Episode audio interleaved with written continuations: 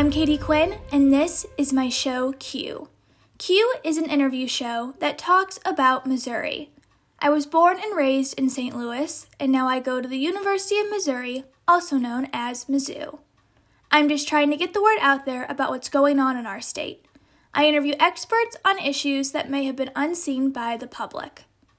In 2018, Missourians passed Amendment 2, legalizing medical marijuana. The amendment showed bipartisan support with a 65% approval rate.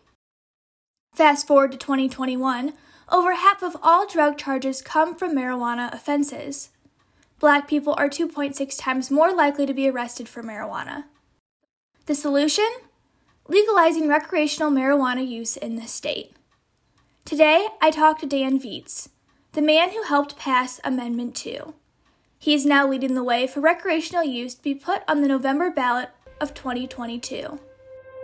I'm stopped. I'm ready. well, first, can I have your full name and your role? Sure. My name is Dan Viets, V I E T S. I am the uh, coordinator for uh, NORML for the state of Missouri. NORML is the national organization for the reform of marijuana laws. I also chaired the uh, the board of directors of the campaign that put medical marijuana on the ballot here in November of 2018, um, and the campaign that passed that measure. What do Missouri marijuana laws look like today? Okay, yes, I would say they look pretty ugly. They, uh, which is of course a, uh, an oxymoron, but uh, you know you can still go to prison for uh, up to a for to jail for up to a year uh, and pay a fine of up to a thousand dollars for possessing any more than 10 grams of marijuana on the first offense and any amount of marijuana on your second offense. Um, so the laws are pretty harsh. It is it is not decriminalized in Missouri, despite what some online sources want to say. Um, you know the law the law is very harsh and and usually the worst consequence I, I will acknowledge most people don't go to jail on the first offense although there are some counties where every single person uh charged with marijuana possession goes to jail for 5 days. County's not very far away from us actually. Um but the greatest consequence for most defendants is a criminal conviction uh a public record uh that's on uh the internet of course. It's easy to find. Every employer, every landlord, and every lender uh, that one encounters for the rest of one's life, you can count on it, is going to look up your, your criminal record. And having a criminal conviction uh, does not help one to get a job or a place to live uh, or get a loan to buy a car or a house, you know. So it can be very, it can be a very serious consequence uh, even even a misdemeanor possession conviction. Currently, over 50% of drug charges in the state are for marijuana possession. Why do you think that number is so high? Well, it's it's way too high. Um, and it's approximately 20,000 people each year, uh, in fact, who are charged with uh, a marijuana offense, and the great majority of them are simple possession of small amounts and one reason it's so high is because a lot of people like to smoke marijuana. You know, there are there are a lot of people who are good, solid citizens um, in every way, uh, productive and responsible, and who enjoy using marijuana in a responsible manner. And unfortunately, some of those people uh, get caught with it and uh and disproportionately you know the people who get caught with it are young people and people of color. How do you see a path toward legalization in missouri? I see it very clearly.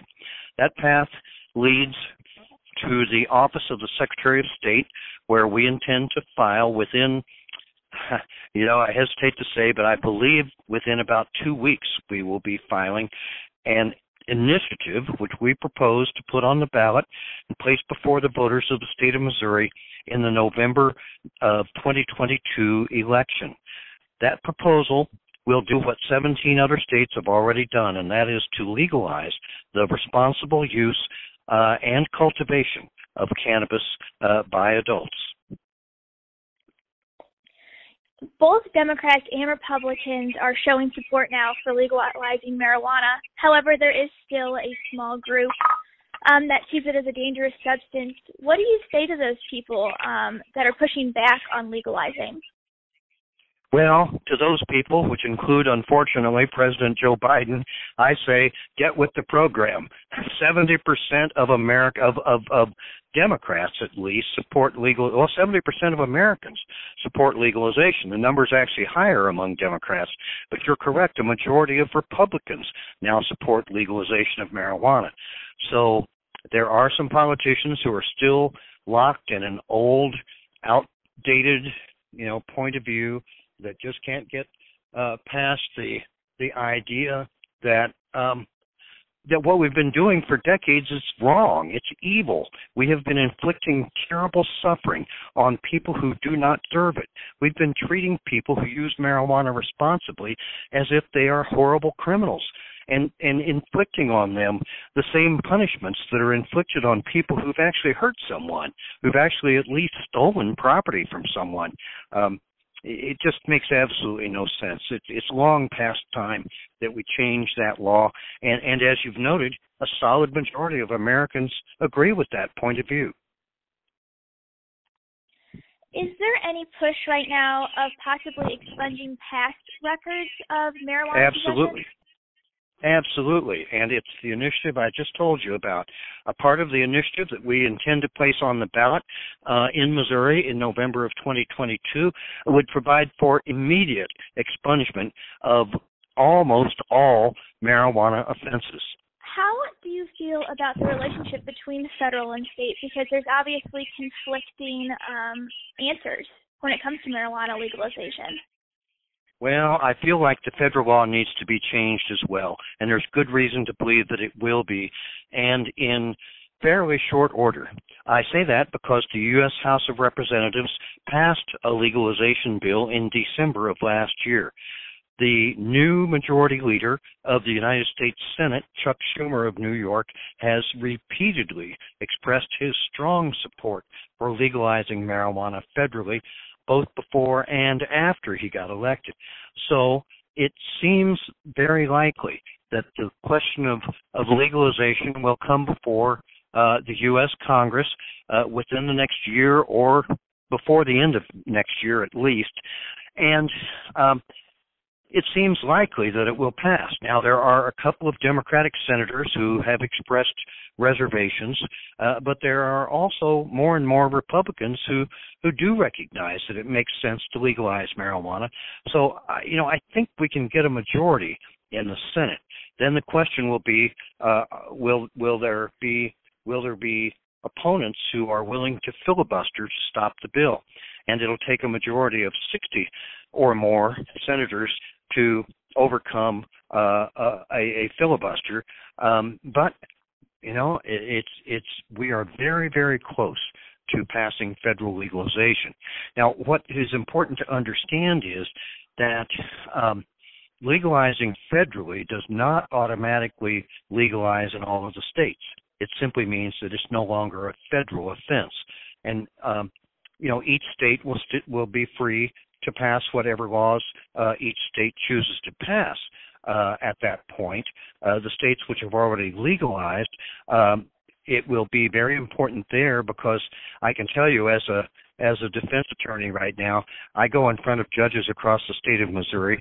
I say, Your Honor, my client's been placed on probation. He or she is a a qualified medical marijuana patient under Article 14 of the Missouri Constitution and therefore has a constitutional right to use marijuana even while on probation. And so I've had good luck. Most of the judges that I've made that argument to agree and allow my client to use medical marijuana while on probation. But some judges say, well, Mr. Viets, it's still against federal law, and I can't condone uh, a a defendant in my court violating federal law. And i say well judge this is not a federal court. You're not a federal judge. You know where does this concern about federal law come from? Uh, and it's really just an excuse uh, for judges to use uh, if they just don't like people using marijuana. Um, But it's very important that we remove that excuse. It's very important that we repeal the federal prohibition on marijuana, even where it's been legalized uh, in the states. Now, uh, in the states that have not legalized, you know, it'll still be a crime. So it's it's still a, a battle that has to be fought uh, in in each state individually, in addition uh, to uh, to federal legalization. Why do you think there's been a shift in public thinking toward marijuana? Oh, because the polls say so. Um, I I know that's not what you mean, really, but what you mean is is you know why do I think the public's opinion has changed? It's partly because the public is aging. It's partly because uh, uh, younger people have always been more supportive of legalization, and as time goes by, uh, the older people go away, and more and more of the younger people uh, come of age, uh, come of voting age in particular, and so there's a natural progression um, as the population ages of more and more people supporting legalization. It is also a factor, however, of seeing and the, and the, the reason for the dramatic very recent increase in support is primarily because people now know what happens when we legalize marijuana. And what happens is is nothing. None of the terrible things that the prohibitionists predicted have come to pass. There has been no increase in marijuana use by teenagers just because we stopped putting adults in jail for using it. And that has been shown now in four states where medical marijuana is legal and 17 states where adult use is legal. There's no there's no documented increase in use by young people uh, as a result of legalization. And that was the number one fear that the prohibitionists used to uh, to convince people that oh it would be a terrible thing to legalize marijuana. Uh, the other argument they like to use is they say, well, we're going to see a whole lot more people dying in traffic accidents if you legalize marijuana. Well, that is also not true. And we know now that that's not true. Um, that has not turned out to be true in, in any of the states that have legalized either medical or adult use. Um, there's just no support for that notion. You know, one can twist the statistics and try to try to find some slight increase and try to attribute that uh, to marijuana, but there's nothing very persuasive. The great bulk of the scientific evidence indicates that there's actually been a decrease in uh, alcohol related traffic deaths and no increase in, in marijuana related traffic accidents. Well, that is all of the questions I have for you today. I really appreciate your time. Well, you're very welcome. Call back anytime, and thank you very much. Thanks for joining me today as we talked about legalizing marijuana in Missouri. For updates on this story, follow me at KDQ News on Instagram and Twitter. This episode concludes Q with Katie Quinn until the fall. Have a wonderful summer. As always, remember question everything.